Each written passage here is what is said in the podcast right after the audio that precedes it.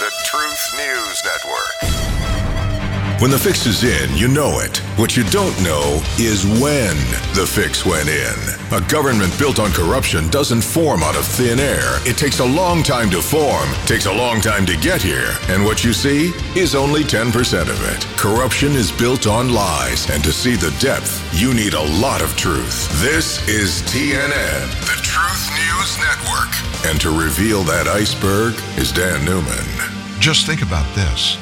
If we've only seen 10% of it, just imagine how ugly the 100% must be.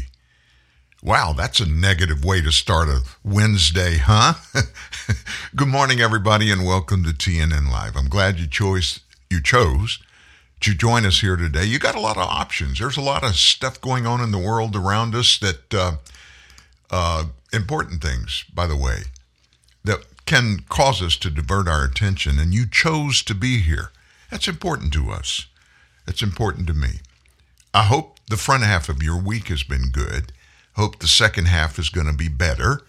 And um, the glass needs to be half full. So I encourage you start your 2022 by looking at everything from the top down, the positive down. What's good about it before we concentrate just on the bad stuff. How about that? Well, we've got a special guest that's going to be here tomorrow morning, a gentleman named Steve Baker. Let me just give you a quick skinny. He's going to join us in just a couple of minutes to give us just a little snippet of what we're going to be speaking about. But Steve Baker is a Shreveport, Louisiana native. Um, our paths crossed years ago. He's a drummer, and I'm a musician. We both were and are Christians and involved in Christian music. And uh, he got into journalism. He lives in the DC area, pretty much he's up there all the time. And he's got a YouTube show that he does. We'll talk more about that. But he was in Washington, D.C., right in the middle of the January 6th debacle that took place a year ago. He was there as a journalist. He, of course, is just like everybody that was there, is accused of being a MAGA supporter and an insurrectionist. Well, there was no insurrection. Listen to this, folks.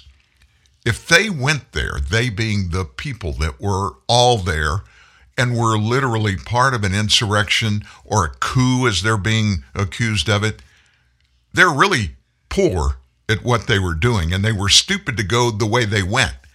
Nobody was armed. There were no guns there. And still today, we hear that five people were killed that day. Listen to what I'm about to say. One person was killed. One. One person was killed that day. There were several that died that day of natural causes. The one person that was killed was shot.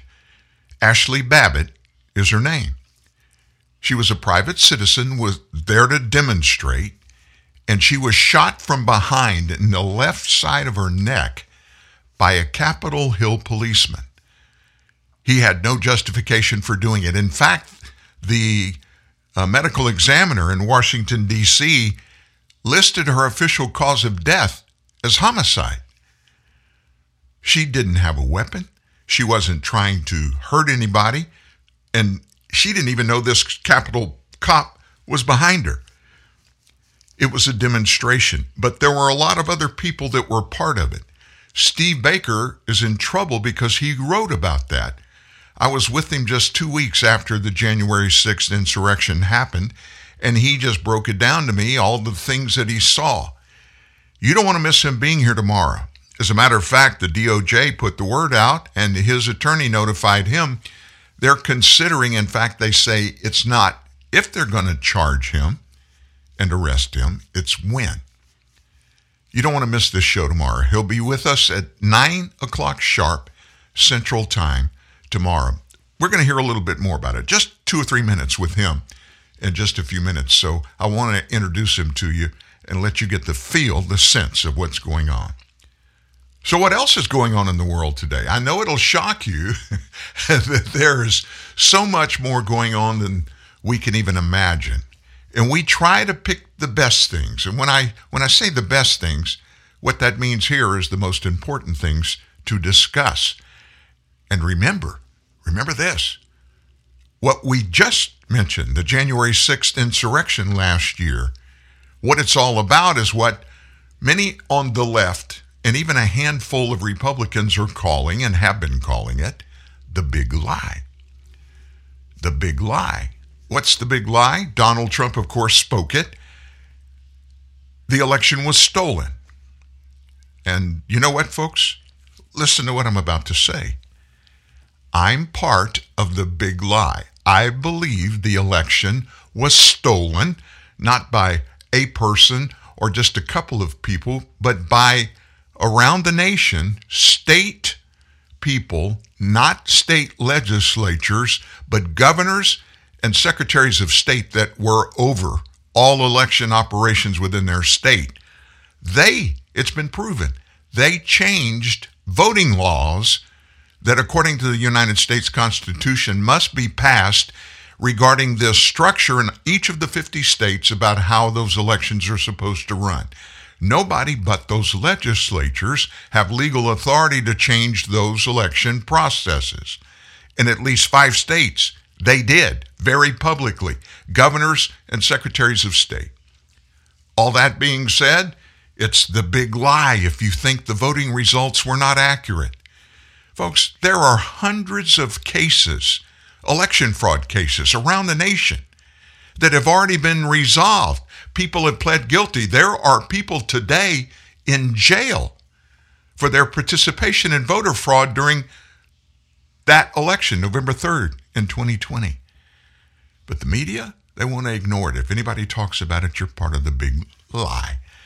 But guess what came out yesterday? Listen to this.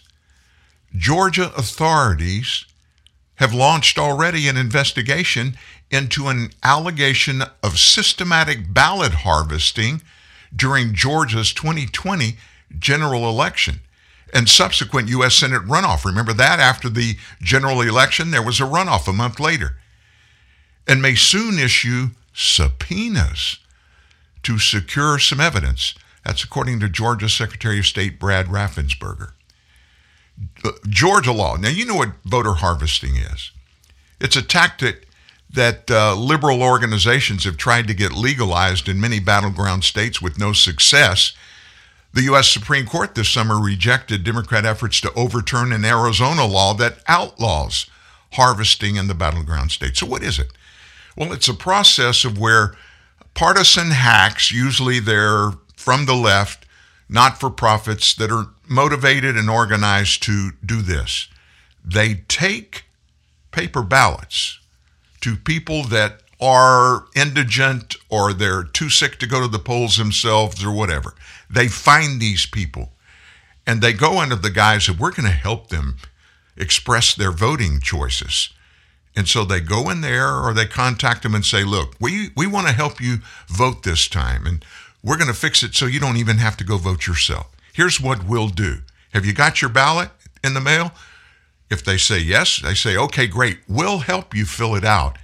And then we'll go put it in the ballot box for you. In other words, they're out there harvesting votes. This is what this investigation is about. And it is unbelievable how deep it is what is exactly going on in Georgia. According to interviews and documents reviewed, Secretary of State Raffensperger's office received a detailed complaint from a conservative voter integrity group, True the Vote, on the last day of November, saying it has assembled evidence that scores of activists worked with a bunch of nonprofit groups to collect and deliver thousands of absentee ballots, often during wee hour operations. And where did they deliver them? To temporary voting drop boxes distributed around the state during the pandemic.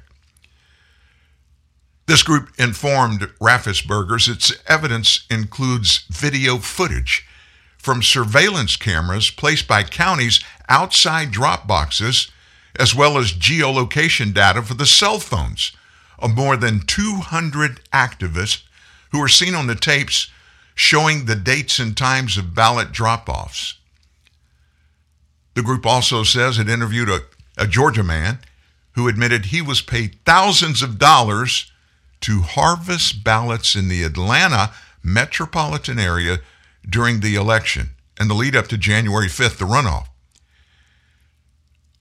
That was all captured by Democrats and it ended GOP Congress control. The group has yet to identify the cooperating witness to state authorities, referring to him in the complaint simply as John Doe. The group does not allege ballots delivered by couriers were fraudulent, but nevertheless, lawful ballots delivered by third parties to drop boxes is against the law. Raffensperger, he confirmed in an interview that his office has deemed the allegations credible enough to open an investigation and to possibly seek subpoenas from the state election board to secure that evidence. We do have some information, he said, and we're going to investigate that. We did deploy drop boxes that were under 24 7 surveillance and because they were then, that really, you know, can indicate who dropped that information off. And we're just going to go through that. Catherine Engelbrecht, who is the longtime head of this not for profit True the Vote, she didn't want to comment about it, saying she wants to let the Georgia investigation run its course. The Secretary of State's office did not review the video footage from the drop boxes after the election but a statistical analysis from the federally funded research group MITRE Labs found, quote, no suspicious indicators of ballot harvesting. Federally funded research center MITRE Labs. That said, the allegation a specific individual engaged in illegal ballot harvesting warrants investigation. If people give us, you know, credible allegations, Raffensperger said, we want to make sure that we do that. And we have that right now as an outgoing, ongoing investigation. Raffensperger said his office is considering asking the state election board to issue subpoenas to secure evidence such as the names of suspected ballot harvesters. That'll be one of the processes we're looking at if we have people that don't want to come forward for whatever reason, because we really need to get to the bottom. We just can't let it sit there and lie. So if it comes to that, then that's probably the next step that we're looking at. So this comes after about a year after the secretary rebuffed Trump's claims of widespread fraud in that November election and he declared on 60 Minutes that Georgia had a mostly secure and fair election. And of course, there have been multiple headline grabbing allegations made by Trump advocates in Georgia in those frenzied days after the November election. A lot of them have been dismissed after investigations. We don't know the results. We don't know what happened in these investigations. Just somebody at the top, maybe somebody from Raffensperger's own office, just said, ah, there's no there there. Claims were made that thousands of dead voters cast ballots, but a final tally found only four ballots statewide were cast in the names of deceased. Also, video footage surfaced that led to some claim of suitcases of fake ballots pulled out from under a table in the Atlanta vote counting center. In fact, we're told the ballots were lawful absentee ballots cast by real voters. Raffensperger's office, however, has admitted vote counting in the state's largest county of Fulton, that's where Atlanta is, suffered from widespread mismanagement and irregularities in 2020 and for many years earlier, though the problems were not widespread enough to overcome Biden's 12,000 vote margin of victory. I'm going to stop right there and just ask you this. If you're one of those people that says, well, you know, Biden won by 12,000 votes, and the most we can even realistically speculate that were illegal, that were not cast legally, couldn't overcome a 12,000 vote margin of victory for Biden. So why even go through the process? Let me ask you this. How much election fraud is okay with you? If you're a, a voter in the state of Alabama, wouldn't you like to know that every vote that you make for local, state, and federal elections, every one of those that you vote, that your vote counted? So, is it okay for yours not to count? Is it okay for yours and, say, a, a hundred of your friends, their votes don't count? Now, what do you mean, Dan? The votes don't count. Well, if you count one fraudulent vote, that cancels one legally cast vote. If you if you count 500 fraudulent votes, those negate 500 legal votes. You get where I'm going with this? So what's the number that it's okay for you acceptable? Well, I guess if you're a Democrat and you're an honest Democrat, you would say, well, Biden won by 12,000. I would say I'm okay with fraudulent votes up to 11,999. One more than that, oh, that's unacceptable. If you're going to have integrity in the election process, don't you think our people that we elect and put in charge of managing these things, they should make certain that what they are getting paid to do is being done, especially regarding voting. And folks, let me just say this, and I'm going to I'm to wave a wide brush through this right now and just say this. I'm a realist. Some people will who have known me a long time will say, "No, no, no, no. You're a pie in the sky kind of God. I dream. I do. I always have. I have big plans. I always have. But I'm a realist when it comes to facts if there's voter fraud over here, if any of the 600 cases, 600 cases of voter fraud in Texas, if one of them really happened, that's too many. And I don't care if it is about one fraudulent vote or 100,000 fraudulent votes. Not one vote of fraudulently cast vote not one of those should be counted. Well, I mean, we have we had 200 people. We actually had 170 million people that voted if you trust the numbers that we were given. We can't cover all of those, but we can just make sure the process is okay. Let me tell you where on earth the best, the absolute best and fail safe voter process is happening right now. Afghanistan. You probably just went, What? Afghanistan, of all places? That's one of the most backward countries on the planet. Those people, they're not honest at all. Let me tell you how I know they are when it comes to voting. Do you know what every voter that votes has to do? They have to vote in person. They have to prove who they are when they go in to vote. And here's the best part when you go into the ballot box, you cast your vote, before you go in, they make you dip your index finger on your right hand into a jar of permanent ink, purple ink. And you can't get it off without rubbing your skin off. So they know you're going to vote, but only one time. That seems too simple. We're one of the most, if not the most, advanced nation on the planet. We've got this. We can get our arms around this. Well, we're not getting our arms around it. We know there's tons of voter fraud going on, and none of it is acceptable according to the United States Constitution and the rule of law. We played here, I guess, day before yesterday.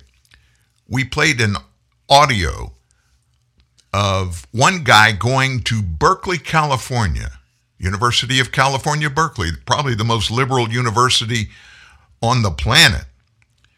And to ask people, he just went through the campus asking people what they think about voter ID. That's the latest Democrat talking point. It's racist. It is racist for you to demand anybody present an ID to vote. It just makes absolutely no sense in American life. And here's what I don't understand it's kind of like the emperor that got busted for not wearing any clothes. You know that story. Had this one emperor, he and his wife, they loved to get tailored clothes. They had their own tailor and they got only the finest of everything. And they would brag about their clothes. So, through a period of years doing this, the emperor said, he went to the tailor and he said, I want the finest, the very finest that you can put together for me and my wife. And the tailor who had been doing this for years, he said, Yes, sir. And when he left, when they left, the tailor just thought, I'm tired of this. I'm gonna, I'm just gonna smoke them. So when they came back after he supposedly had created these fine clothes, he acted like he was fitting the emperor with cloth and he raved about what it looked like. The emperor looked down and he said, basically, he said, There's nothing there. There's no clothes there. I'm butt naked. And the tailor said, Oh, no, no, no, no. He said, You don't understand. This cloth is so fine, only highly educated, very elite people have the ability to even see it. Hmm, he thought. The emperor said, This is fantastic. So, every time they got a new suit or whatever, the emperor and his wife would do a parade. And so they did a parade wearing their quote unquote new clothes. And so while they're going down the street in the parade and everybody's applauding and oh my gosh, look how beautiful they are or whatever, one little boy just hollered out, The emperor's naked. the fact is, the guy had on no clothes. The left on this voter ID thing, they feel like they've got enough people convinced that voter ID is racist that they can get it changed and make it okay to just allow anybody to vote. I can come in and tell you, my name is George Gobel, and I can tell you, my name is Tom Watson. Who are you to question me? I don't have to show voter ID and prove who I am. I mean, it is that ridiculous. We're going to take a break in just a second. I'll tell you what I'll do. If you weren't here a couple of days ago, you didn't hear this. It's real short, but it speaks volumes did you know that 81% of African American people, those that are supposed to be discriminated against because they can't vote, they don't have a voter ID, 81% of African Americans, they say point blank, they want voter ID to be required for anybody to cast a vote in our elections. Yet the left are out there and they're screaming and hollering. Kamala Harris, the vice president, oh, we've got to straighten this up. This is the most important issue in our in this century. Voter fraud, voter suppression, keeping people from casting their votes. It's absolutely insane. That and more right after this. Grab an ice cold can of Celsius and stay active and energized all day. Celsius is better for you energy, made with premium ingredients, zero sugar, and seven essential vitamins, with no high fructose corn syrup, no aspartame, no preservatives, and no artificial colors or flavors. Celsius is just the essential energy you need to keep you fueled and active all day. Celsius, essential energy. Live fit. Now find Celsius at Celsius.com or a retailer near you. Howdy, the streamer here. You know, there's a place down yonder where three streams converge into one. It's where I saw the Mandalorian get himself into a space squabble. Watch me some UFC. Those folks from Modern Family had me cackling like a trout getting tickled. Well, that's the Disney bundle for you. It lets you stream Disney Plus, Hulu, and ESPN Plus for only $13.99 a month. The Disney bundle. It's streaming at its best.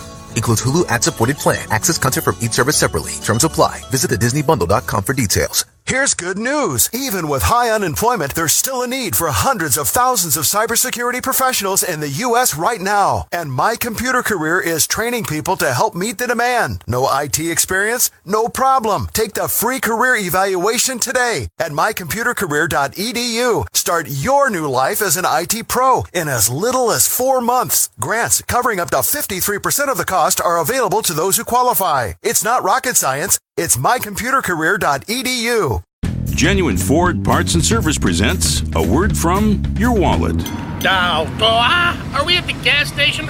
Yeah, I know. I'm feeling these gas prices too. I'm the wallet down here. Head to a Ford dealership. Why? Proper vehicle maintenance. A new air filter can save 19 cents a gallon. Correct tire inflation up to 6 cents a gallon. Wow, that sure adds up. Fat wallets are very in right now. Right now, Motorcraft air filter replacement is just $19.95 or less. Replacing a dirty air filter can increase fuel economy by as much as 10%. Well, done. That was easy. Maybe you should listen to your wallet more often. Well, you're typically pretty quiet. Well, I didn't want to be a pain in the. Ah, ah, ah. Hurry in for the best deals we've had in years. Money saving rebates on brakes, batteries, tires, and more. See your participating Ford dealer today.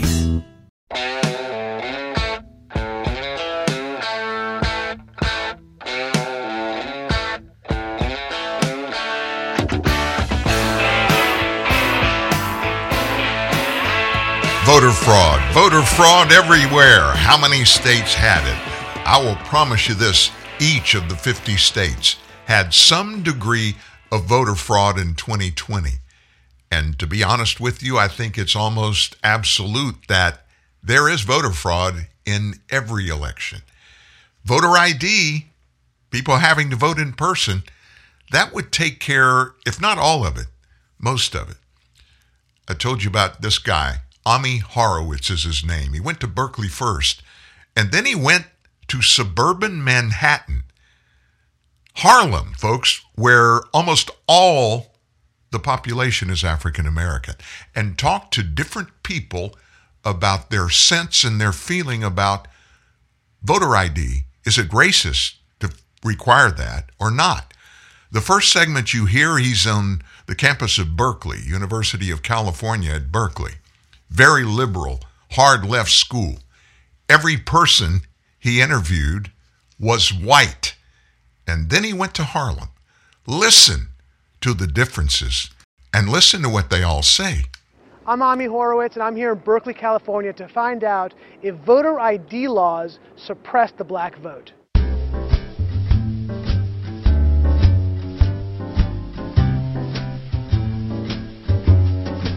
You have an opinion on voter ID laws? Uh, yeah, they're usually pretty racist and they're, they're bad. I think voter ID laws are a way to perpetuate racism. Would you say they're? Would you go as far as say they're, they're, those laws are racist? For sure. Do you think it suppresses the uh, African American vote? Definitely. Tell, tell us how. Uh, because they're less likely to have state IDs. Minority voters are less likely to have the kinds of IDs that have been um, described or required. These type of people don't live in areas with easy access to DMVs or other places where they can get identification. You can always get IDs um, you do over the internet. Does that also would, uh, make it difficult for, for black people in particular? Yeah, you have to have access to the internet. You have to be able to pay an internet service provider for certain fees. Do you think that's harder for black people to go online? Well, I feel like they don't have the knowledge of how of like how it works. A lot of people have smartphones, but you might not have data. For most of the communities, they don't really know what is out there just because they're not aware or like Right. they're not informed. I also think there's a repression of like black voting with um, how they how if you're a convicted felon, like you're not allowed to vote and everything. And when you look at swing states like Florida, that's a huge population of the of the like African Americans. Now I'm here in East Harlem to ask black people their thoughts on what you just heard. Do you have ID normally? You carry ID around? Yes, I have state ID. Do you carry ID? Yes, I do. Do you know anybody who any black person who doesn't carry ID? No. Everyone that I know has an ID. Why would they think we don't have ID? That's a lie.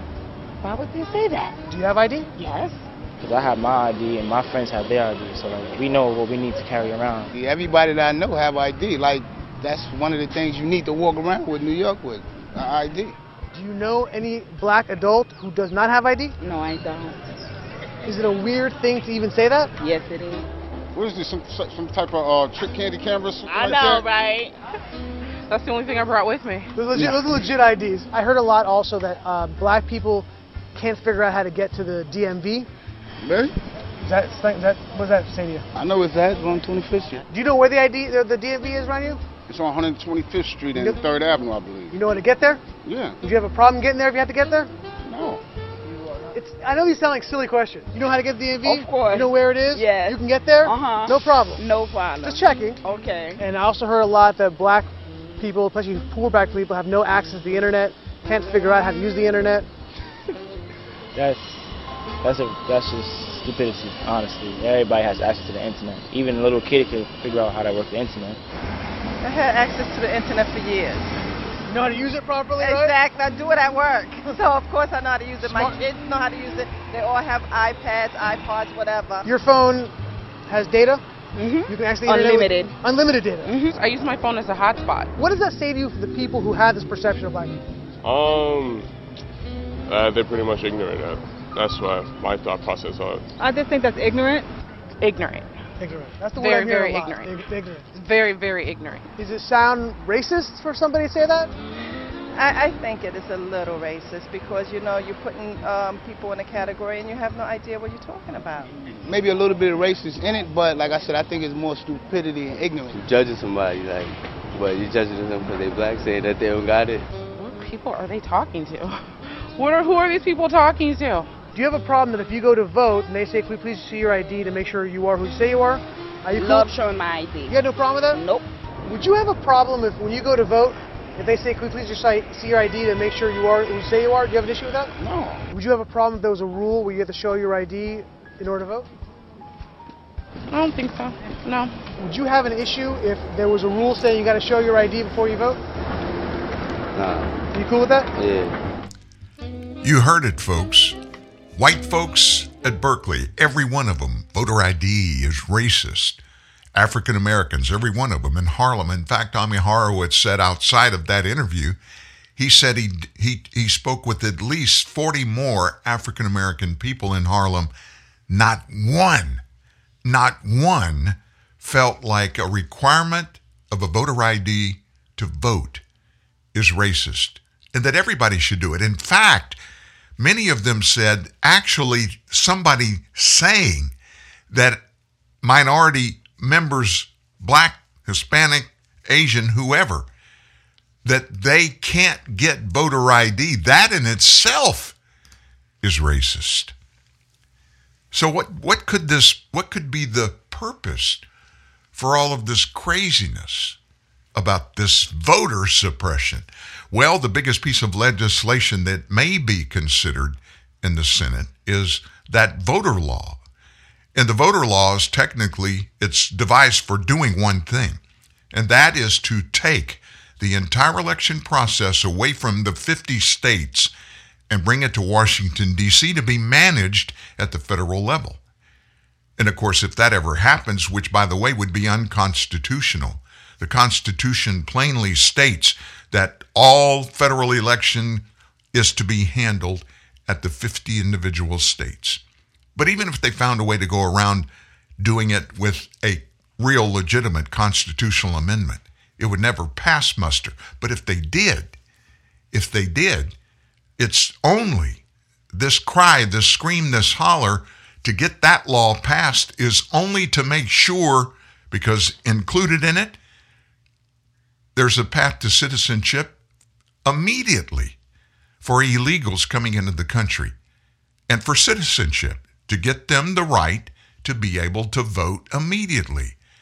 Now, the Democrat Party and the members of the party are the ones that are pushing this so desperately. So, what could be the underlying hidden purpose for this big push for this? Well, you know what it is to establish the Democrat Party and giving it permanent control of the nation. And the only way they can do it is to get Americans, they're trying hard to forget about the constitutional structure of elections. And what they've weaponized is that term, voter ID is racist. They've been using it for years. It hasn't worked because Americans aren't stupid. We're not stupid. We we recognize evil. We recognize illegal partisan things that are being done and trying to be done in the name of fairness and that E word, not equality, the one they're using now, that's equity, which is not the same thing. Don't ever let anybody convince you that equity means the same thing as equality. In fact, our forefathers got that right. They used equality, equal. They use that in the founding documents, not the U.S. Constitution per se, but in the founding documents that the government of this nation is supposed to be equal and fair for everybody. And that we, Americans, all of our rights were not given to us by any government, but were giving, uh, given to us by the Creator. And therefore, all people were created equal. They want to change that. They don't want anything to be equal. They want equity. Equity can be adjusted and manipulated by people. Equality can't. Equality is absolute. Wow. There's so many things to so many things to talk about today. We've got a pandemic going on. And according to Joe Biden, he's still pounding the podium. It's a pandemic of the unvaccinated. And of course, you know that's fallen to the wayside, even though he continues to go down that road. For months, he has characterized this continued spread. Now, in the um, Omicron strain, he's called it a pandemic of the unvaccinated, repeatedly claimed that vaccinated people cannot spread the virus. Well, that contradicts what his own CDC has been saying since April of last year. Here it is, Joe. This is a pandemic of the unvaccinated. He was on a TV station, a local station in Ohio.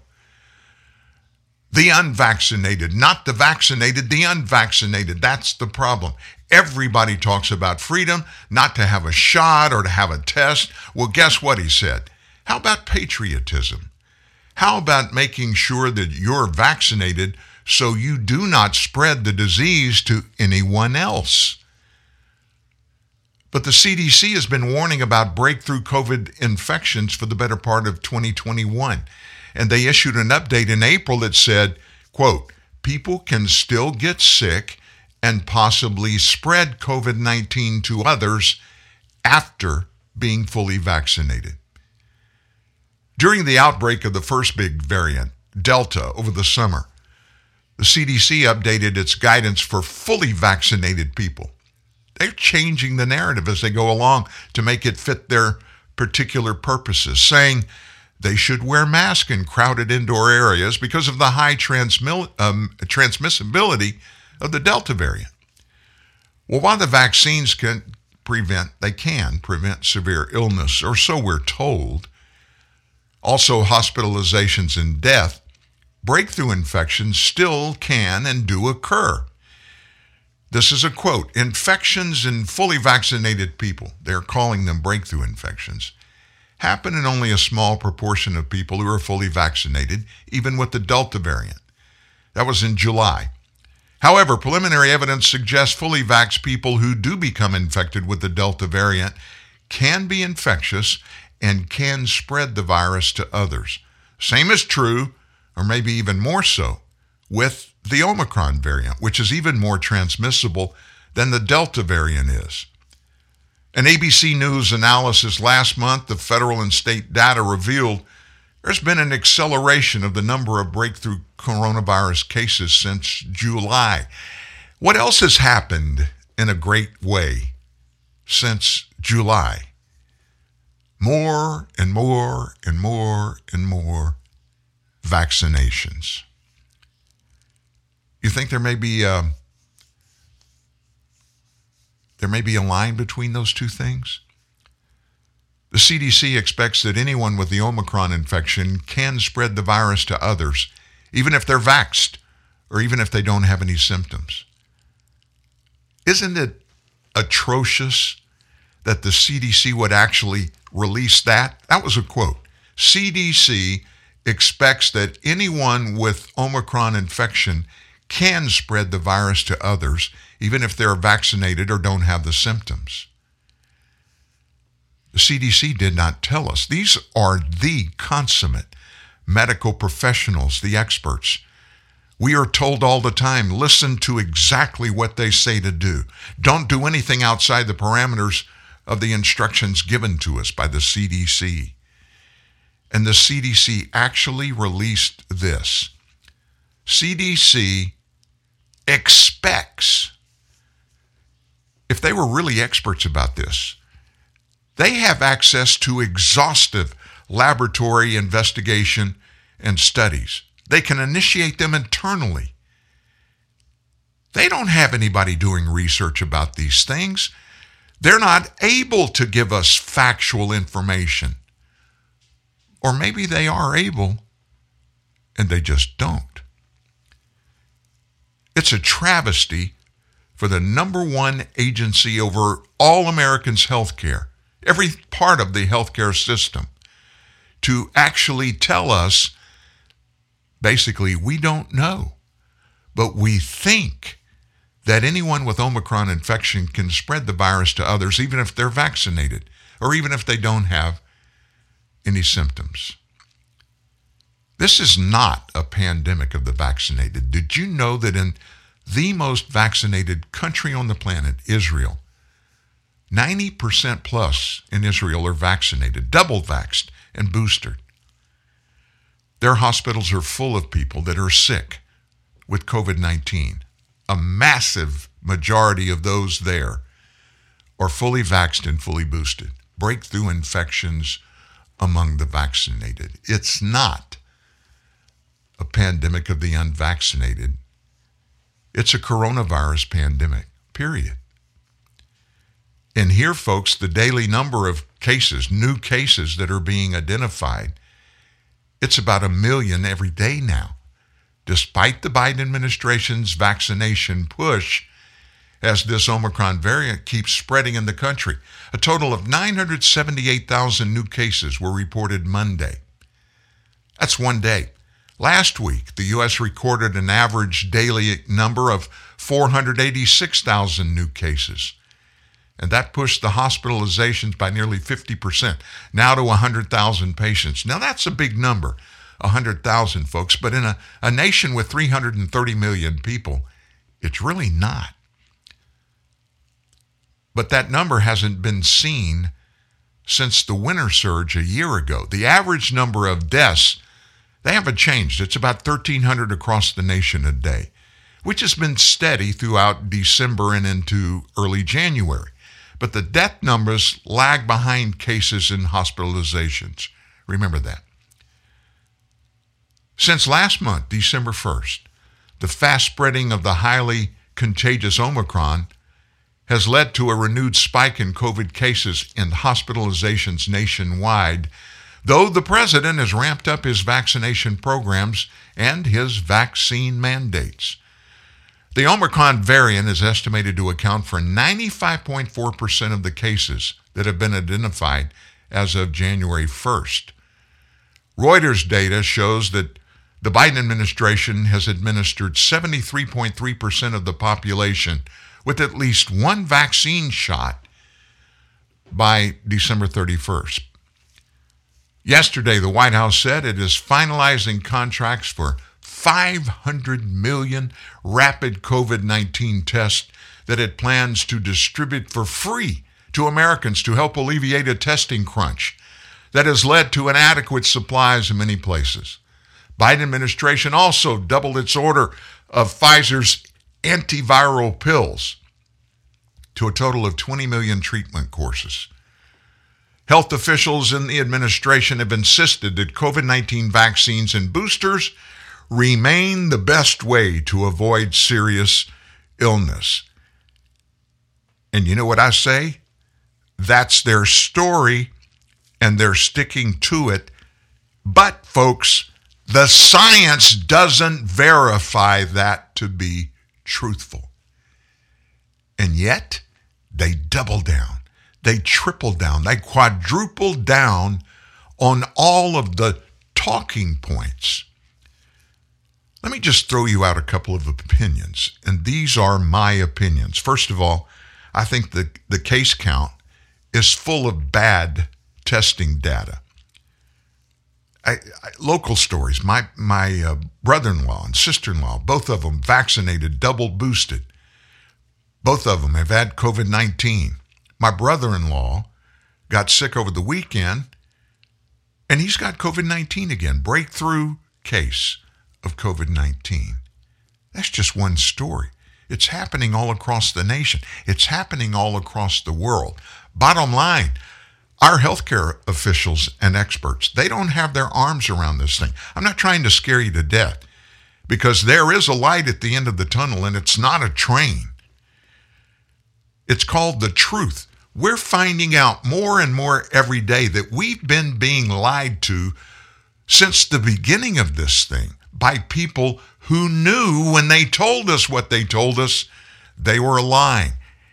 And the worst part of that whole thing is that these people that have the bully pulpit, they're in front of us every day. White House briefings, interviews on national television. They have access to the truth, and yet they continue to beat the drum of vaccinate, vaccinate, mask up, mask up, social distance, close schools now, start closing companies, making people, if you want to get a job, if you want to eat, if you want to get a haircut, if you want to go to a Broadway musical, if you want to walk down the sidewalk, you must be vaccinated. Here's what I suggest you do, my opinion. I suggest you start there at what I just said. They want everybody to be vaccinated. Don't end up there. Start there and then begin to examine the possible reasons for them adopting that and driving it into the minds of Americans 24 7, 365. You've got to be vaxxed. You've got to be vaxxed. Well, if you read our story yesterday, one of the big reasons is dollars and cents. Hospitals across America in the last year got filthy rich from the federal government and from coronavirus treatment. It's a fact, folks. They got rich. Guess who else got filthy rich if they weren't already? The drug companies, from whom the federal government is buying hundreds of millions of vaccines. They're filthy rich. Does any of that ring a bell with you? Does any of that mean anything to you? Does it give you pause and entice you to ask more questions and not just settle? I saw an interview with Dr. Robert Malone. I guess it, today's Wednesday, must have been Monday. And it was just a little, a brief interview, and it was talking primarily about how he's been banned from YouTube now. Now, who is Robert Malone? He's the guy that invented mRNA, that whole process, the fundamental basis that was used to make two of these three vaccines, both the Moderna and the Pfizer are mRNA vaccines. The J&J is not. Johnson & Johnson's isn't. But I only point that out about Dr. Malone because he's kind of a knowledgeable guy, don't you think? He would be the go to guy if I had any questions about the constituents of the matter within mRNA medications. I mean, I would start there. He, he invented the whole process. But you know what he said? First of all, don't take any of these mRNA vaccines. What you're hearing is not factual. Now, that's coming from a guy that knows. That's not coming from Anthony Fauci, who says he knows. It's not coming from Joe Biden at the White House, who, a guy that is only, the only accomplishment he can ever say, he was a lifeguard in a minority, an almost 100% minority swimming pool in Maryland when he was a teenager. That was his first job. His second job, Congress. His third job, vice president. His fourth job, president of the United States. So he's heard a lot, he's seen a lot, but he doesn't know a lot about everything. He tells us he knows everything that you need to know to make any decisions about COVID 19. And you know what he knows that you don't know, but you've got to swallow because he says it? I know more than you do. And he doesn't. He doesn't. He is being told what to tell us, and he tells us again and again and again. I mean, this guy believes in and voter ID being racist. He believes that. How could anybody, any intelligent human being, say that and maintain it with all of the information that is out there and at everybody's easy disposal to just go grab? When the people that they tell us they're trying to protect, members of the African American community and other minority ethnicities, those people, those are who we're trying to protect. We want their votes to count. And you're suppressing votes by forcing them to have voter ID. You can't go to a movie without having voter ID. You can't rent a car. We could there are hundreds of things you can't do if you don't have voter ID, but it all boils down to this. Everybody has voter ID or has an ID that is sufficient to be considered qualified to prove you have the right to vote. Just because you breathe and your feet are standing on United States soil doesn't give you the right to vote, folks. I'm sorry, constitutionally, that doesn't work. Yet this guy, he hands off all of the all kinds of authority for everything to people that just tell him a good story. And then they come back and say, Here's the truth, Mr. President. And he gets on camera and he tells us all he is is the mouthpiece of a partisan hackery group of bureaucratic nut jobs that are running the nation today. And if I offended anybody by saying that, I apologize for the offense, but I will not apologize for saying that because facts, evidence verify everything that I just said. That's the way it is, folks, and I am sick and tired of anybody and everybody, whoever it is. Give me evidence for what you claim. Don't tell me this is factual unless you've got the proof and you can hand it to me to prove it to me. Real truth, real news. TNN, the Truth News Network. Little Caesars thin crust pizza is so loaded with cheese and pepperoni you can't even see the crust. And if you ever want to see it again, listen very carefully. Bring $6.49 in unmarked bills or marked bills or coins or just a credit or debit card to Little Caesars. Come alone and bring your friends or family. Bring everyone. Get a Little Caesars large thin crust pizza with extra cheese and the most pepperoni, all at the nation's best price of just $6.49. Pizza, pizza. Top four national pizza chains. Extra most bestest thin crust pepperoni pizza versus large round one topping thin crust pepperoni pizza. Everyday standard menu prices at participating locations plus tax. We're outside Pilgrim Furniture and Mattress City where parents are disappearing. Excuse me, are your parents in there? Yeah. They can't decide if they should take no interest for 60 months with no money down or an extra $100 off every $9.99 they spend. It's a tough choice. But they've been in there for six hours. I want dinner. Parents, if you're at Pilgrim, please make a decision. 10 to the 10 to the 10 to the 10, 10 to the 10 to the 10 to the 10, 10, 10, 10. Planet Fitness, through the use of motivating montage music, has made it easy to join. Just remember 10 10 10. For 10 days, sign up for $10 and pay just 10 bucks a month after that. Hurry! You only have until November 10th to take advantage of this Planet Fitness offer. Planet Fitness on 42nd Street next to Shopko. 10 to 10 to 10 to 10 to 10. This is the sound of regular water droplets. This is the sound of vitamin water droplets. Regular water, vitamin water.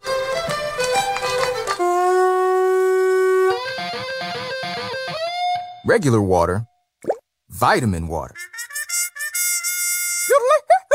Hey, come on now. Vitamin water. It has vitamins, but also parties. The voice we need more than ever. Dan Newman. TNN. The Truth News Network. Oh, calm. Thank you, Pete. My blood pressure was getting a little, uh, a little high there. Folks, I, I just can't resolve in my mind. I can't comprehend. I just don't understand why this is happening. And I'm like you, we're human. We we want to know the reasons for everything. We don't want to live a life where we're just in the dark and people tell us things and we just have to believe what they're telling us. And every day we're hearing and seeing more and more and more of that from people that we've trusted for many years to give us the truth, and they're not giving us facts. And we're tired of that. Steve Baker is going to be with us tomorrow. And he called just a little bit ago and we had a chat, just a brief chat about what he's going to bring to you at the nine o'clock hour, our first hour of the show tomorrow. Steve Baker joins us now live from Washington, D.C. Steve, you're going to be on the show tomorrow and uh, we'll do it live. And we want people to understand the things that you're going through. Give us the skinny, going all the way back to January 6th for the next few minutes, and tell us what Yeah. happened then and why you're in trouble.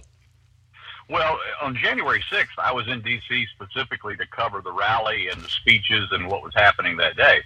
Uh, nobody knew what that day was going to eventually unfold like. And, and, and uh, once the rioting started, uh, myself and another writer, we followed the story where the story went. And that story eventually took us inside the Capitol building. Well, you're a journalist. That's what journalists do, right? That's what we're supposed to do. Well, you were doing that. So what what's coming down the pike now? What are you hearing? We hear all the arrest stories about 700 people being investigated, many of them arrested, thrown into jail. Is the DOJ coming after you? Yeah, they have they have uh, told us that they are. As a matter of fact, my attorney received an email from uh, the U.S. attorney seven weeks ago saying that I could expect charges within the week, quote unquote. Yeah. Uh, so one one week to flatten my curve has turned into seven weeks now, and we're still waiting to hear from them. Why are they coming after you? Uh, they are uh, accusing me of obviously, first of all, of being in a restricted space without permission. Uh, but there were many journalists that did not have congressional press passes that were inside the building that day. I I can only uh, suspect that their reason for coming after me is my narrative is not exactly the same as some of the more mainstream uh, uh, journalists reported events that day.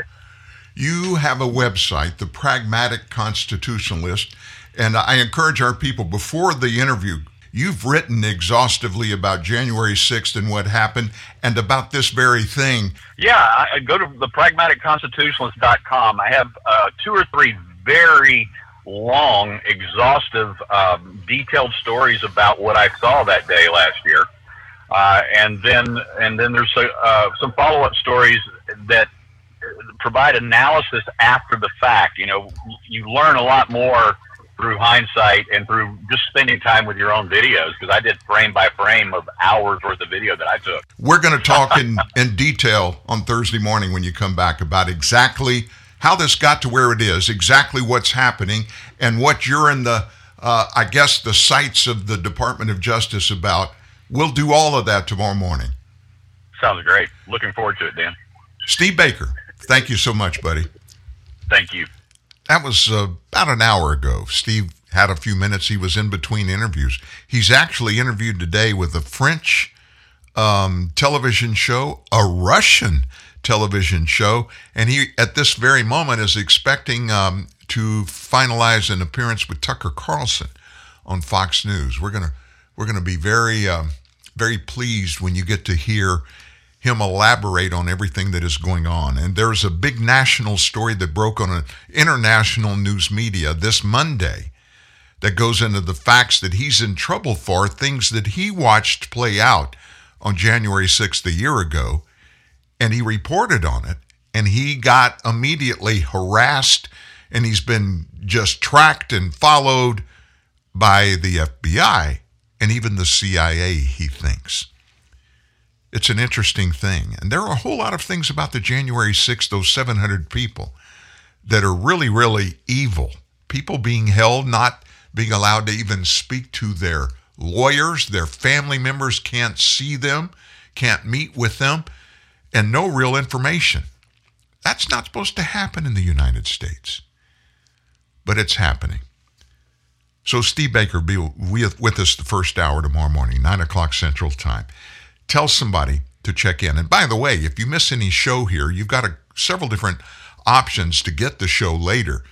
At the bottom of everyday story, I mean, almost immediately after the show goes off, we put a link down there that you can click on it right there and listen to any show. Also, Apple Podcast, Spotify Podcast, Google Podcast, Stitcher, and iHeart Podcast all pick the show up immediately.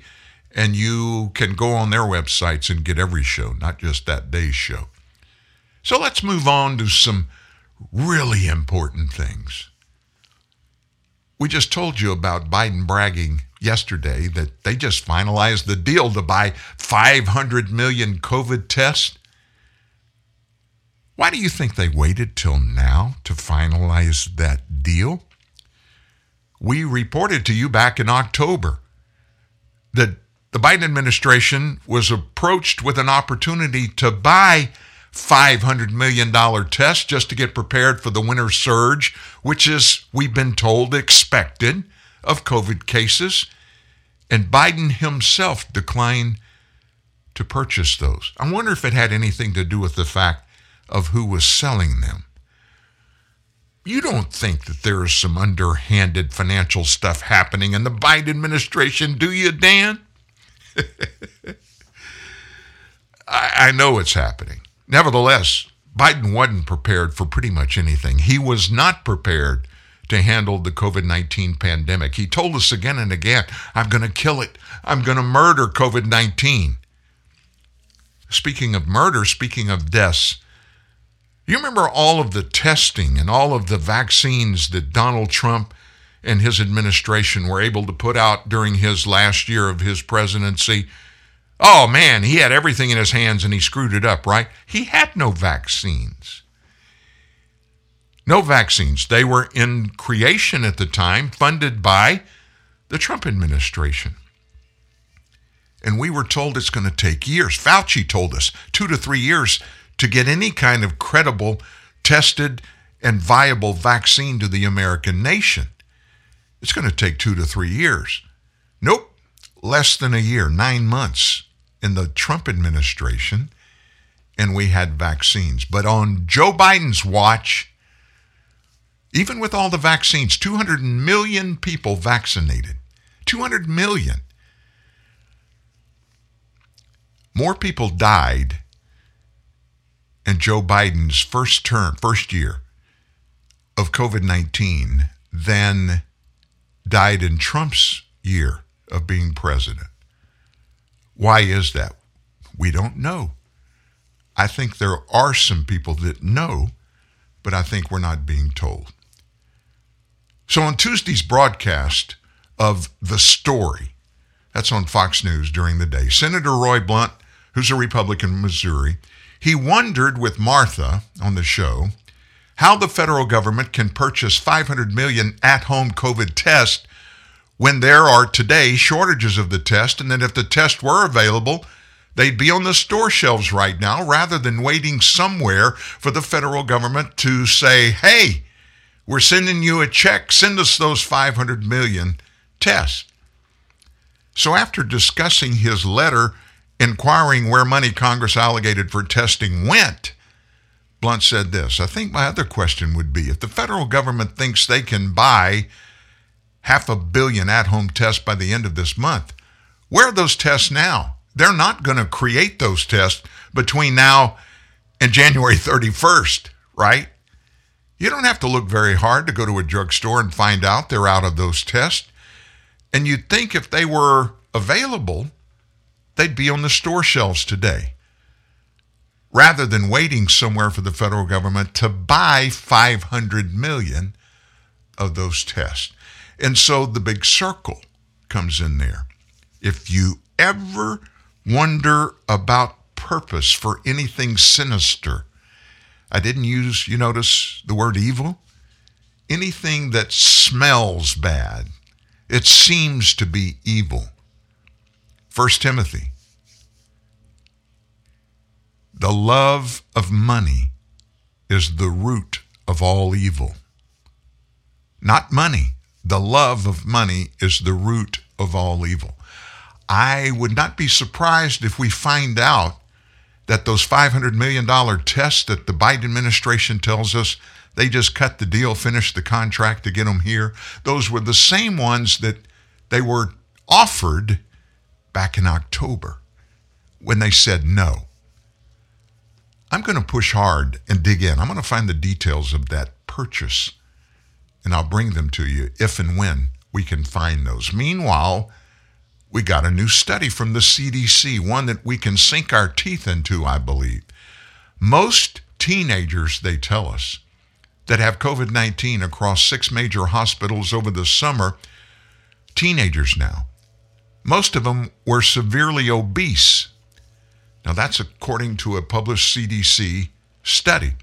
Researchers with the agency and children's hospitals examined data on adolescents who went to the hospital in July or August and had COVID. 713 patients were identified, and of those, approximately two thirds had one or more underlying medical conditions, with obesity being the most common. Among children 12 to age 13, 61% were obese. Most of them were described as having severe obesity. Among kids aged 5 to 11, 34% were obese. Compared with patients without obesity, those with obesity required higher levels and longer duration of care. Those findings are consistent with previous reports and highlight the importance of obesity and other medical conditions as risk factors for severe COVID in children and adolescents. That's interesting. That just popped up yesterday, and I thought I'd bring that to you so you'd know about it. You haven't heard much, have you, about the Pentagon, about the military, and about the top down total 100% vaccine mandates for those serving in the military. Well, DOD officials, they are now being quiet, but they tell us they're reviewing their options after a federal judge this week blocked the military from punishing that group of Navy SEALs. They filed for religious exemptions to the Pentagon's COVID 19 vaccine mandate. You heard about that. And so, John Kirby, former admiral, he's the Pentagon spokesman yesterday, he said, We're aware, of course, of the injunction, and we're reviewing it and in discussion with the Department of Justice as to what options might be available to us going forward. Kirby declined to comment any further, citing ongoing litigation. That group of Navy SEALs filed the suit late last year, arguing the administration's religious exemption process is a sham because not a single one had been granted to anybody so far. U.S. Judge Reed O'Connor, who was nominated by George W. Bush, Bush 41, agreed. No, no, it's not. W is 43. I'm sorry. George W. Bush. H.W. Bush. His dad was 41. Bush 43 agreed, alluding to how the Navy has granted just one religious accommodation request since 2015 and not a single one for the COVID vaccine mandate. The Navy provides a religious accommodation process, but by all accounts, it's theater the Navy's not granted a single religious exemption in recent memory. It merely rubber stamps each denial. The way the process for adjudicating those requests is set up, the judge added, means the requester denied the moment they began. An appeal would send the case to an appeals court, which would decide whether to uphold the preliminary injunction or to overturn it. And of course, that case, with a bunch of other ones, is likely going to end up, guess where? At the United States Supreme Court. So we know that this is not, this is not a pandemic of the unvaccinated, as Joe Biden continues to say. And he said it, folks, again yesterday. I am tired of watching these creepy videos of the president, and they're supposed to be somewhere taken in the White House but you see this fake scene in the background and you know it's a green screen. It's in a studio, makeshift studio or a real studio, or maybe in a real room, but it's a green screen behind the president that they superimpose the background they want us to see. Nevertheless, here's President Biden yesterday, and again, he's talking about coronavirus and how great a job he and his administration are doing and the cause for it all. Folks, Happy New Year, everyone. Happy New Year. Kamala joined us. The Admiral's in the house. Hi, sir. How are you? Well, since we're more than 10 feet apart while we're speaking, we're going to take our masks off. Omicron is very transmissible, transmissible variant, but much different than anything we've seen before. And but you can protect yourself. And you should protect yourself, quite frankly. Get vaccinated. Get boosted. There's plenty of booster shots. Wear a mask while you're in public. Because what we know is this the impact from the rising cases depends on the effect on the person based on whether that person, eh, what their vaccination status is. You can control how big an impact Omicron is going to have on your health if you get Omicron. You know, they're, they're, those are fully vaccinated, especially those with the booster shots. And by the way, we have booster shots for the whole nation, okay? We, you can still get COVID. There's no excuse, no excuse for anyone being unvaccinated. This continues to be a pandemic of the unvaccinated. Surround your kids with people who are vaccinated. Okay? We, you can still get COVID. hey, get vaccinated, get vaccinated because you're going to die. You're going to get COVID and die if you get vaccinated. And oh, by the way, you can still get COVID if you're vaccinated, but get vaccinated and make sure your kids are only hanging around with kids that are vaccinated. And your kids can give them COVID and those kids can give your kid COVID, but make sure you vaccinate. This is a pandemic of the unvaccinated. Although we're not telling you we're talking much about it, but vaccinated people are going to give it to you too, just as many. In fact, in many cases, more cases are coming up of repeat COVID 19 disease of those who have been vaccinated. They're not even trying to hide the facts now, which, in my opinion, it makes it even worse because what it means, they know they're not telling us the truth. But with total abandonment from their responsibility to keep the American populace informed, give us evidence, give us facts. Despite that, they're not telling us what's really going on. They are toeing the party line, and the party line says, force everybody, even our babies, to get these mRNA vaccines. What's really going on? Do you think we'll ever know for a fact what's really happening, what their purpose or purposes really are? I don't know if we ever will. Uh oh, guess what day it is? Guess what day it is? Huh? Anybody? Julie, hey, guess what day it is? Oh, come on, I know you can hear me. Mike, Mike, Mike, Mike, Mike. What day is it, Mike? Leslie, guess what today is? It's hump day. Ronnie, how happy are folks who save hundreds of dollars switching to Geico? I'd say happier than a camel on Wednesday. Hump day! Get happy. Yeah. Get Geico. 15 minutes could save you 15% or more. I'm famous chef Tony Magoni, owner of Tony Magoni Steakhouse. And when people ask me where I get my award winning meat from, it's from one place Meaty Bits. No matter what you need, be it a smoked pig, a goat by sunset, or a 10 foot alligator in a salty brine, mm-hmm, Meaty Bits will get it to you fast with a smile and completely without judgment.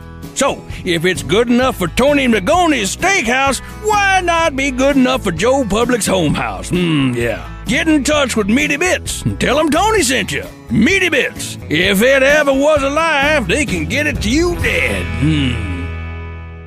Every age, a technology is created that upends the foundations of society the wheel, the printing press, the internet. Now, in a world sliding into financial chaos, a new technology is changing the way monetary systems work around the world.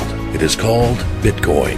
Bitcoin is a new form of money controlled not by banks, governments, or corporations, but through mutual commerce between free individuals. To learn more, visit weusecoins.com.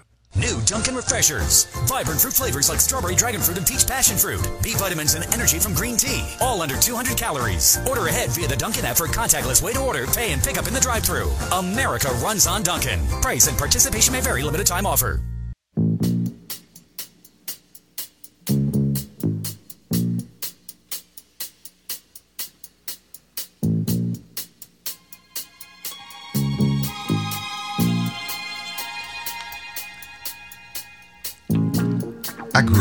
Kind of music. I mean, you could, as a DJ, you'd get on the microphone and you would say, "Hey, baby, how you doing?" Papa was a Rolling Stone. Temptations. They were the real deal. Lots of times it just makes my head clearer if I just go back and grab some of those songs from the late 60s and the early 70s, where everybody understood the words to the songs and the words to every song meant something. I don't know about that one. Papa was a Rolling Stone. I know what they were saying was dad was never around or seldom around. He was always rolling down the hill going somewhere else. What does that have to do with Joe Biden?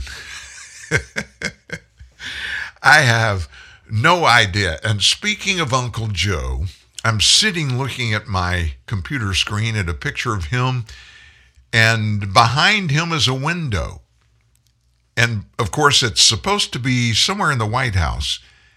I'm looking at it, and it's one of those green screen pictures of him sitting in front of a window. And it's not the White House looking out the window of the Oval Office. Through many, many years, we all see presidents and what's outside their particular section of the White House. Anyway, Joe's got a frown on his face, and why is that? It's because new polling numbers came out yesterday. I won't go into the deep dive for you. I'll just tell you this. Only 44% of Americans believe that Joe is doing an okay job. 44%. Other polls show him in the 30s. 46% and 51% had been saying going up. Started at 44, 46, then 51 disapprove of him. Now, 54% of the American people say he's doing a bad job. I wonder if Jill explains the poll breakdowns to the president. I honestly don't think he uh, he can understand in large part exactly what's going on. If he did, folks, he'd make some changes. I don't think Joe Biden's stupid. I think he's just lived in the shell of thuggery, far left liberalism thuggery, so many years that he doesn't even try to understand anything anybody says that may not be along the lines of what he believes. It just totally dismisses him. And I'm open for your opinion if it's different. By the way, you can call here anytime you want to. Toll free 866 1 866 378 7884. That's 1 866 37 Truth. I'd love to have your opinion if it's different from mine. So, yesterday, Miss Jen Psaki, in her daily White House briefing, she was asked about this voter reform bill that we alluded to in the very beginning of the show today. Because of what is in that voter reform bill, is what it's called, but it's not about reforming anything. It's about the federal government stepping in and taking over 100% control of the voter process.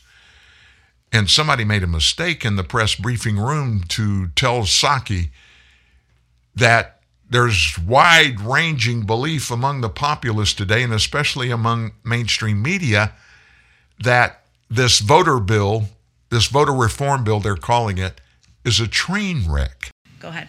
Thank you, Jen. I have, I have questions about voting rights and also about political appointments. Um, on voting rights, the midterm elections are 10 months away. Does the pre- is the president concerned that the window is closing to pass legislation that could have an impact on how people vote in the midterm elections?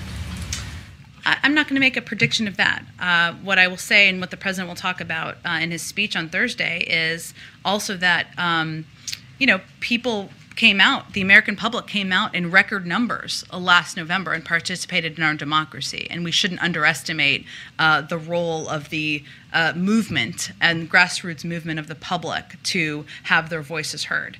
Uh, but he absolutely feels that getting voting rights done is fundamental, it's essential. Uh, he is going to work uh, in close lockstep with Leader Schumer and others in Congress to get this done. but I'm not going to make a prediction at this point on the timeline. It's obviously a first priority for them in the Senate. And um, that same reporter, I think it was in another segment, he asked her, Well, a lot of people are saying that Joe Biden's handling of the COVID 19 pandemic and also legislation that's pending before the U.S. Senate is a train wreck. And the reporter asked Psaki, Do you agree with that? And she said, Nope, that was it. There's no doubt in my mind it is a train wreck, and Americans are seeing it. Thank God that we have a segment of media today that are still tied to the facts, that want to give people the truth and not just partisan spin or some political narrative that they embrace for personal reasons. Personal reasons are never supposed to be a part of the decision making process of any one of the 535 members of the United States Congress, that every one of them took an oath when they became uh, in that particular office, either in the House of Representatives or the U.S. Senate. And their oath was to the people of the United States and the people they represent, those who voted for them to go and serve in Washington, D.C. Personal preference is supposed to be checked at the airport when they fly into town. It's not to be used in their work for us. It's the people's Congress. It's the people's nation. It's the people's government. And yes, each one of those 535, they have a vote in this whole thing. But their vote is not supposed to overcome the votes of the people that they represent. It's supposed to be the same thing. After all, they're sent there to represent us. Why don't they represent us? You haven't heard much about this cry of late to defund the police. When the obvious is out there, it's been out there, I guess, since uh, since Obama served his first term, when um, he and his administration and others in his administration, especially in law enforcement, they began to just ease back on the enforcement of a bunch of laws that they disagreed with. Do you realize in that environment, that political thuggery, hackery, stories being told, cries going out there, demonstrations, burning down cities and buildings, and doing all of that stuff in the name of police, evil police, police brutality, police racism, all of those things. It's all been done in that name. Did you know in the middle of that, 346 police officers were shot in the line of duty during 2021? 130 officers were shot in ambush style attacks. And the Fraternal Order of, of Police, they show that those attacks, those ambush style attacks, went up 115% from 2020. President of that union, Patrick Yoes, said, as we have said before, the, re- the recent erosion of respect for law enforcement and anti police rhetoric has fueled more aggression towards police officers than what has been seen in previous years. I mean, what else could have happened? January 4th, White House Press Secretary Jen Psaki used a tweet to boast of the executive gun controls that President Biden instituted in 2020 to stop gun violence.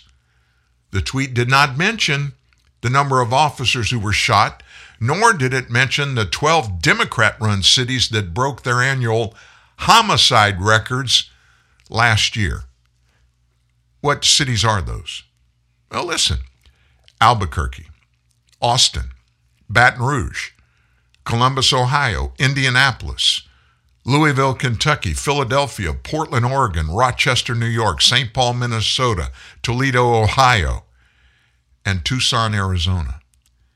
Every one of those cities has a Democrat administration running that city. Do you see a little relationship to all of this that's going on? Do you see the absolute not ignoring the rule of law anymore, turning and running the other way, 180 degrees away from enforcing the laws of the land that are enacted, that are voted on by the people's representatives, and then signed into law by those mayors and those city councils.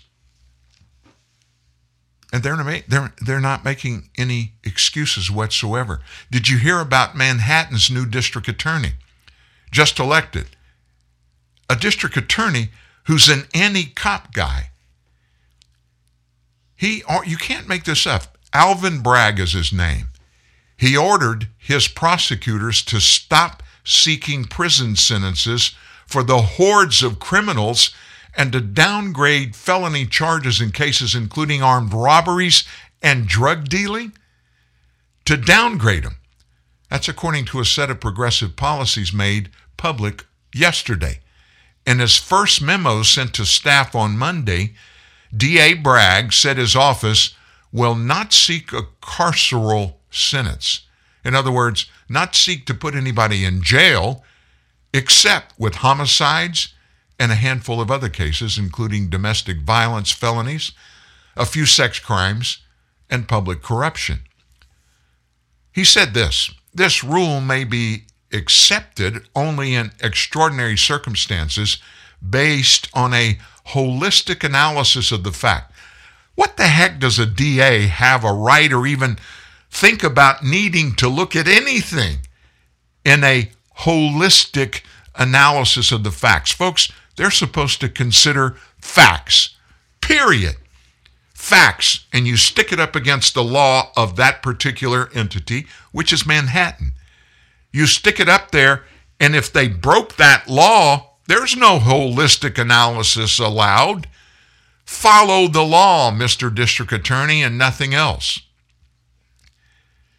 He said assistant district attorneys must also now keep in mind the impacts of incarceration, including whether it really does increase public safety, potential future barriers to convicts involving housing and employment, the financial cost of prison, and the racial disparities over who gets time. Bragg instructed. I got a message for Mr. District Attorney. I've got a message for Senator Bernie Sanders, Vice President Kamala Harris, Representative Ilhan Omar, Rashida Tlaib, all of the people in law enforcement and in legislative work in our nation. Every one of the things that he just mentioned here, and have been and are being mentioned by some of these lawmakers I just mentioned their names, can be stopped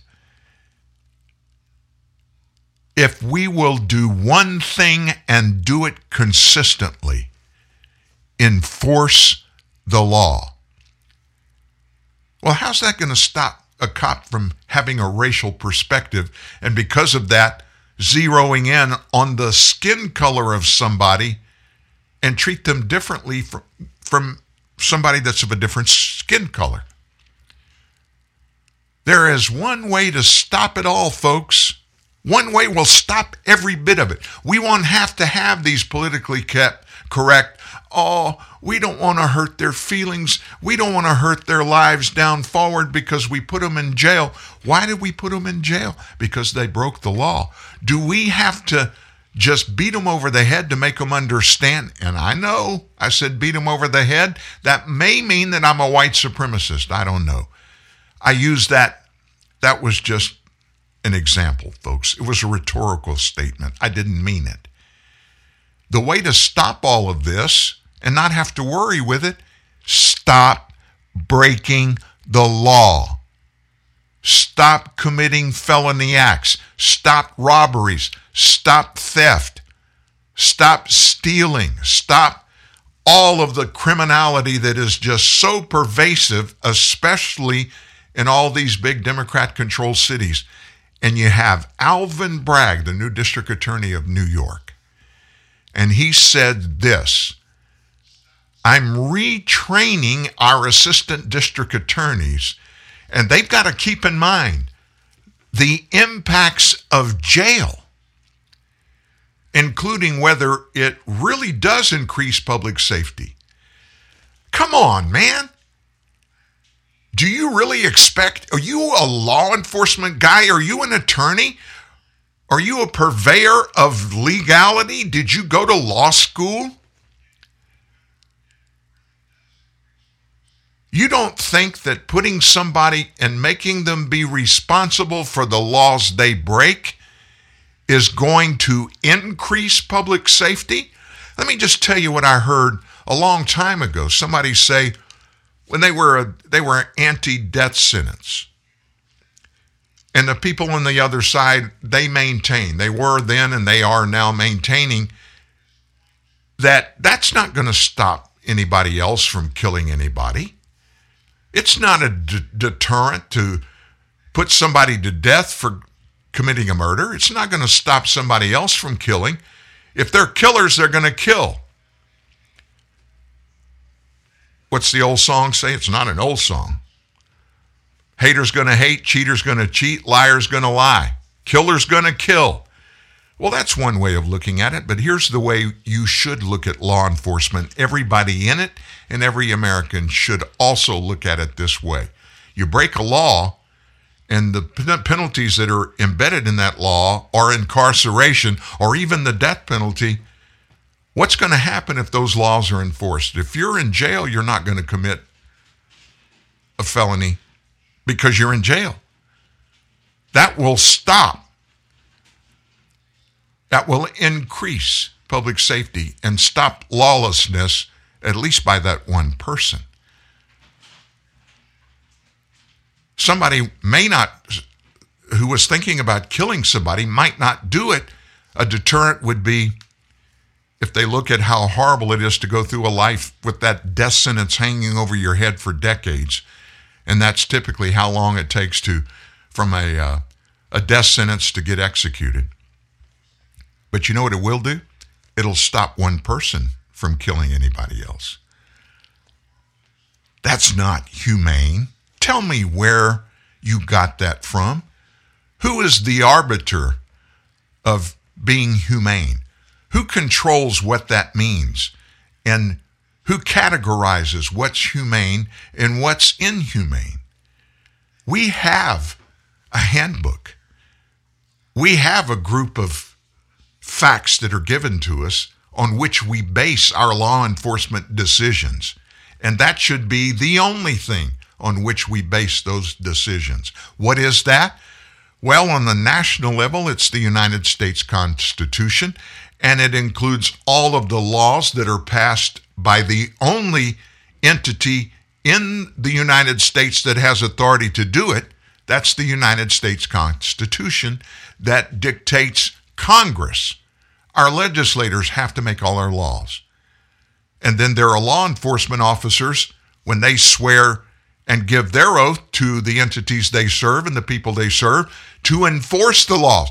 You have no other option, Mr. Bragg, and your assistant DAs have no other legal option. If you continue to go down the road where you just arbitrarily choose which laws we're going to enforce, which ones we're going to leave alone, it will only get worse. It will only get worse. There will be more lawlessness. There will be more murders, more violent crime. If you don't stop it, and the only way you're going to stop it and deter anybody from repeating it is to put them behind bars if they're not going to comply. Period. Folks, people don't just go commit crimes because it's just something they do. They choose to break the law. It's almost like lying, it, it, but it's just lying to another degree. When you were a kid, you talked about, oh, you know, it wasn't a real lie. It was just a little white lie. You know, it's kind of a, uh, a lie minor as compared to a lie major. You know what I mean? You're standing in the den and your wife's in the kitchen. The phone rings and she answers it. And it's somebody calling for you. And she puts her hand over the, the receiver and whispers across the room from the kitchen. You're in the den. She'll say, Hey, it's Joe. And you go, No, no, no, no. I don't want to talk to him. Tell him I'm not here. And so she tells Joe, Well, I'm sorry he's not here. Do you want me to call, have him call you? And hangs up. And then she looks at you and gets red faced and say, Why did you tell me to lie? And you say, Well, it, what, it was a little white lie. I wasn't right there. Here. You were standing over in the kitchen. I was in the den. So technically, that wasn't a lie. If you want to dumb down the truth to that, don't expect the results to be any different. Folks, since Genesis 8 and 23, anything you do has a cause and a result from it. Your cause is whatever you make it, your justification for doing it. The results are going to be being held for everything you do. Of course, that doesn't come from Genesis 8:23. What does is Noah talking to God, and God promised as long as there was earth, there was never going to be a flood, and three things were always going to be every day in nature. Always be light and dark. Always be hot and cold. Always will be summer and winter. And one other thing that we can impact, the only one of those things that we can't, uh, that we can. God handles the other three, but we handle one thing it's reap and sow, which means what you put in the ground, the seed you put in the ground, it comes out exactly what it is. If you put, if you plant uh, tomato seeds, you're going to grow tomatoes. If you plant, if you plant kumquat for kumquat trees, kumquats are going to grow. But what District Attorney Bragg is talking about is these people will they'll plant violence. They'll plant felony law breaking. What grows in their lives should be the results of what they do, not because somebody somewhere thinks that it may be a little bit unfair because they've been through so much. They grew up without a dad in the household, and therefore they didn't get the discipline taught to them that other people were taught. We've got to go light on them. No, no, no, no, no, no. If kids are held accountable for the wrongs that they do, and the penalties are severe enough that they will think twice before they ever do it again. They'll learn from that. Same thing holds true for these criminals, folks. They're not stupid people on the most part. They're people who have been getting away with breaking the rules for a long, long time. And because they haven't been held accountable, why should I stop doing what I want to do? Why do I want to do it? Well, that doesn't matter. If I want to do it, it's okay. I'm just going to go do it, regardless of how it impacts anybody else. And by the way, how it impacts me. Wow. News this morning from the employment environment in the United States. And uh, it isn't really good news either. I've got that and a couple of other goodies that you want to make sure you hang around for. That's up next at TNN Live. Hi, I'm Greg, owner and founder of Steel Frame Sports. Due to unusually short fingers, which are a characteristic of my family line, I was unable to play sports at the elite level I would have liked to. Instead, I invested my energy into getting you the lowest prices possible on athletic gear. Unlike the local sports teams, you can count on us every year. I fight every day to get you the best deals. I'll never drop the ball on prices, and that's because low prices and my customers' happiness are not affected by the short fingers mentioned earlier in the advertisement. Just remember, when the game's on the line, who do you count on? Steel Frame Sports. That that's who. Uh, uh, check out our ad in the Weekly Nickel. Morning face. You get it when you don't sleep well. This is what happened to Linda. morning, guys. Good morning. Ah, what is that thing? It's me, Linda. Oh my god, it talks! Run! No, it's me, Linda from HR. It looks hungry! Save the children! Save them! Stay back, I've got mace! Ow, that went in my eyes. Quit moving! It's called beauty sleep for a reason. And there's never been a better time to get some. Get 20% off IKEA Sultan mattresses. IKEA, love your home. Hi, I'm Jett Williams. Even though I never knew my father, Hank Williams, his legacy taught me the meaning of lending a helping hand. That's why I support the Orphan Foundation of America. OFA is committed to providing education, mentoring, and a workplace readiness for thousands of teens aging out of the foster care system. With the help of OFA's support programs, these young people can go to college and trade school, graduate, and make the leap from foster care to success. To learn how you can help, visit orphan.org. Election cycles come and go, White House reporters come and go. The truth is a diamond because it's forever. TNN, the Truth News Network. Your jeweler today is Dan Newman. Let me ask you a question.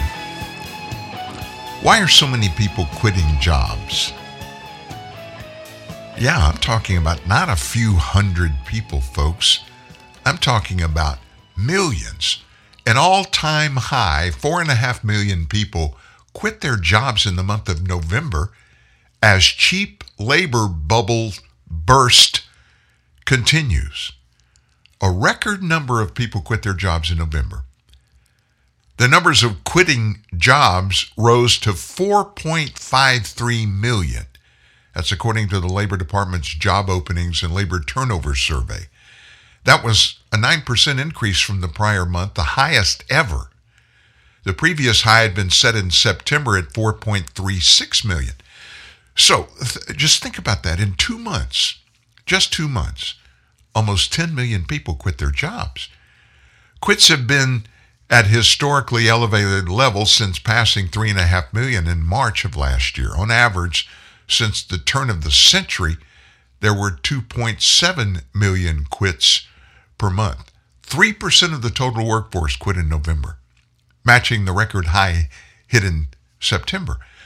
One, I, I had to dig into this. I mean, this just doesn't make sense to me. We get the reports, we have all these open jobs, and we have people that are looking for work, and then you have four and a half million people that just walked off the job in one month.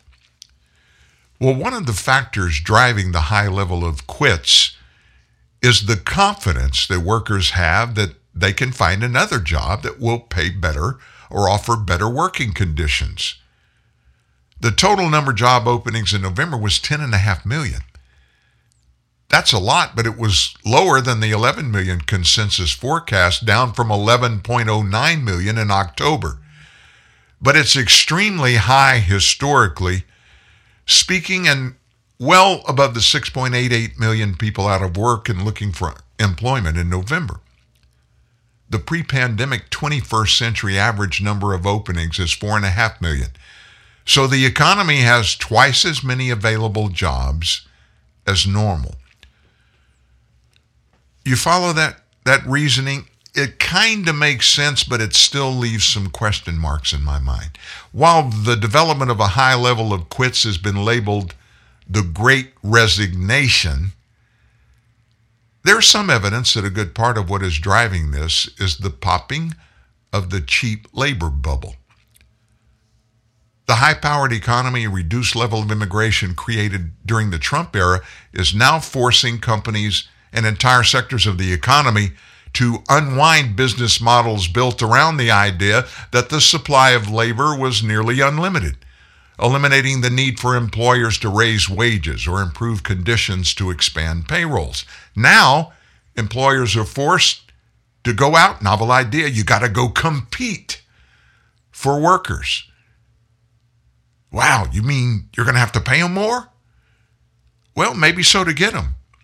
Maybe you can get some more qualified people and cut the number of your workers because those workers you have can get the job done quicker and better. This theory can be seen in the elevated rate of hires in the month. The JOLTS report showed that there were 6.7 million people hired in the month.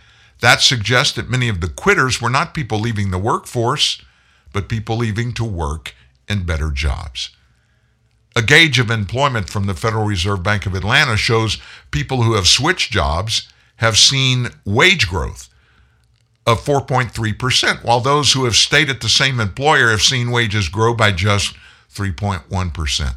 So, I guess the storyline is quitters are making more money. So, what areas are affected the most?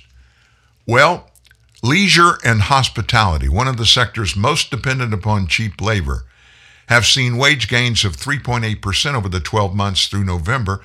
That's above the 3.7% overall. Trade and transportation workers have seen wages rise 3.9%. The quits level for leisure and hospitality topped a million in November for the first time ever. The rate was 6.4%.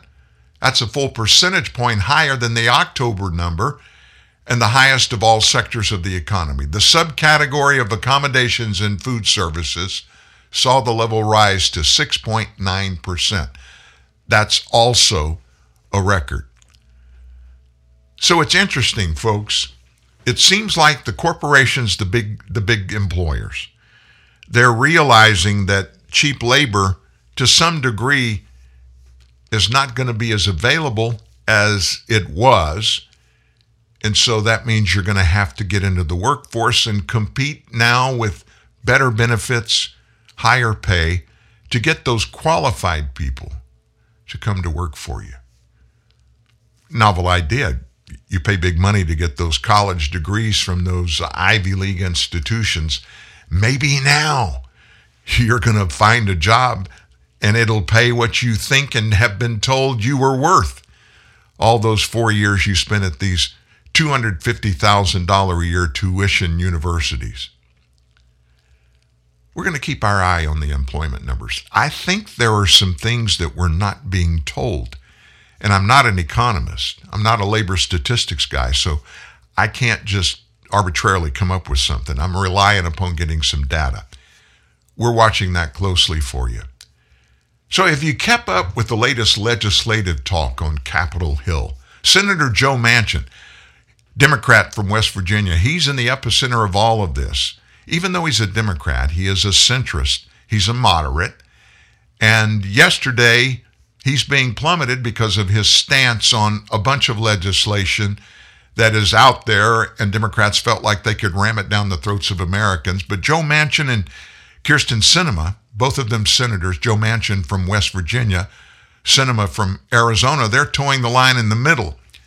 Well, yesterday, Manchin voiced some skepticism over the push by members of his party to change the filibuster along party lines, warning that his preference is for any rules changes to be bipartisan.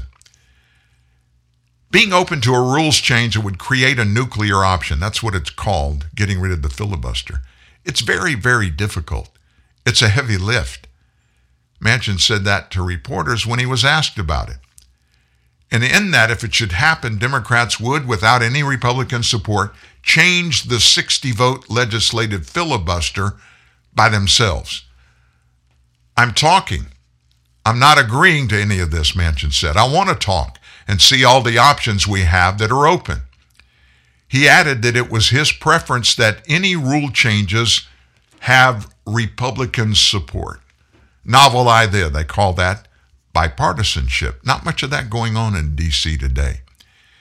His comments came as his compadre in the Senate Majority Leader Chuck Schumer vowed to force a vote on changing the rules by January 17th if Republicans block the voting rights legislation as they are expected to. In other words, Schumer's threatening to totally turn upside down a 200 year old process in the government that he himself was against. He was very vociferous about in the past about even contemplating doing away with the filibuster. As I said in my dear colleague earlier this week, I think that's a newsletter that he puts out among senators. if Republicans continue to hijack the rules of the chamber to stop action on something as critical as protecting our democracy, then the Senate will debate and consider changes to the rules on or before January 17th. That's Schumer yesterday. But to change the rules without GOP support, that's going to require total unity from all 50 members of the Senate Democrat caucus. That means both Manchin and Kyrsten Sinema, they would have to vote for that those changes. And they've warned for months they are supportive of the way it is right now. Manchin has long opposed using the nuclear option, added on Tuesday that if Democrat senators go it alone to change the rule, it ends up coming back at you pretty hard. Now, they used, Democrats did the nuclear option to change the rules back in 2013 to confirm some executive nominees and lower level court nominees with a simple majority, though Manchin opposed using that option at the time. Republicans then used it to lower the threshold for Supreme Court nominees in 2017 and to cut the debate time needed for most nominees in 2019. There's growing support within the Senate Democrat caucus to change the filibuster, which requires 60 votes to advance most legislation in the Senate. A group of senators, they tapped, they were tapped by Schumer. They've been in talks with Joe Manchin about rule changes, and those negotiations are expected to continue this week. But let's go back, forget about the filibuster a second. Let's talk about Joe Biden's big mega spending bill that's being considered. Again, it's at a stalemate in the Senate. And I know all this is boring, folks, but we need to stay on top of what's going on, but not just what's going on, because you can get 180 degree versions no matter which way you lean. You can get people that agree with you. You can get people that agree with the opposite view of what you're looking at. We need to get the facts.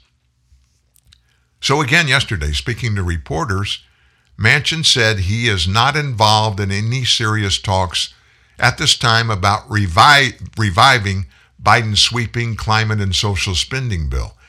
And he underscored the lack of progress on the president's signature domestic policy plan. I'm really not going to talk about Build Back Better anymore because I think I've been very clear on that. There's no negotiations going on at this time, Manchin said. He said he's more interested in working on legislation that has bipartisan support and again expressed his concerns about pushing legislation that further divides Democrats and Republicans. There's an awful lot of things he said, a lot of things that were very, I think, well intended. And there was a lot of things that was a pretty far reach, he explained. Our country's divided. I don't intend to do anything that divides our country any worse than it is right now. Instead, he says he wants whatever he can do to unite and bring people together. Isn't that interesting? Ted Cruz, and this just popped up right as we went on the air this morning. Listen to this. Ted Cruz predicts serious investigations of the Biden administration and suggests that there already are multiple grounds for the impeachment of Joe Biden. I'm very optimistic about 2022, Cruz said. I put the odds of the Republicans winning the House at 90 to 10, and it may be even higher than that now, he said. He said the GOP is less likely to take over the Senate, the upper chamber. And of course, the lower chamber, the House of Representatives, that's the body that he is saying will be heavily Republican after the midterms. And that's where all articles of impeachment consideration must begin. I put our odds of taking the Senate back at 50 50, he said. I think it's going to be a really good year, but it's a bad map. He said having Republicans control the House is going to alter the political dynamics of D.C. If we take the House, which, as I said, is overwhelmingly likely, then I think we'll see serious investigations into the Biden administration. He was asked about the chances the GOP impeaching Biden. I do think there's a chance of that, he said. Whether it's justified or not, Democrats weaponized impeachment. They used it for partisan purpose to go after Trump because they disagreed with him. And one of the real disadvantages of doing that is the more you weaponize it and turn it into a partisan cudgel, you know what's good for the goose is good for the gander. He noted that he warned during the impeachment proceedings against Trump that Democrats could expect the same thing with a Democrat president facing a GOP controlled House of Representatives. Isn't that interesting? I don't believe that the I word has been mentioned that I can remember about Joe Biden yet. But folks, I mean, you begin with the at the very beginning of it all. He flung the doors of the United States open to anybody that wants to come in. He authorized the Secretary of Department of Homeland Security, Alejandro Mayorkas, to let anybody come across the border and to stop enforcing federal laws, which is a dereliction of duty. It's a violation of what a president and his oath of office committed to do. And folks, that alone, not my opinion, fact, that alone is impeachable. But he's got a whole lot more than just one thing that he needs to be held accountable for. That's it for the day, folks. Don't forget, tomorrow morning, Steve Baker, journalist, friend, he's caught up in some tough stuff about the January 6th thing last year. You heard him give us a tease today. He'll be with us at 9 o'clock in the morning. Till then, have a great day. Thank you so much for being a part of the Truth News Network family and sharing at TNN Live. See ya. Thinking back when we first met, I remember what you said. You said you never leave me. Yeah. I let my castle in the sand, but now I'm reaching out again, and I'm not letting go till you hold me, mold me. Sometimes I feel so all alone. Mm. See, I gotta find my way back.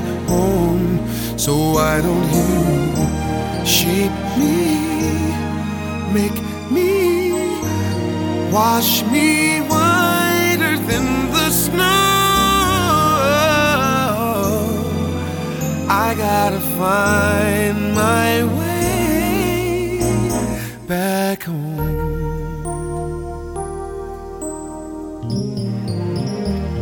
Master, upon my knees I pray. I just wanna be the clay. Mm, put your arms around me. Place my life in your hands. Lord, I know I'm just a man. Know you understand. This time I'm not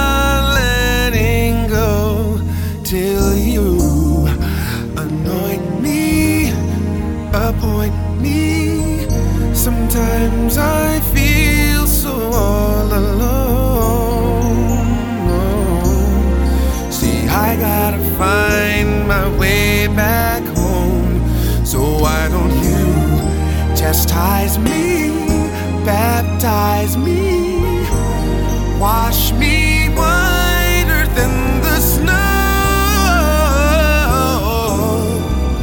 I gotta find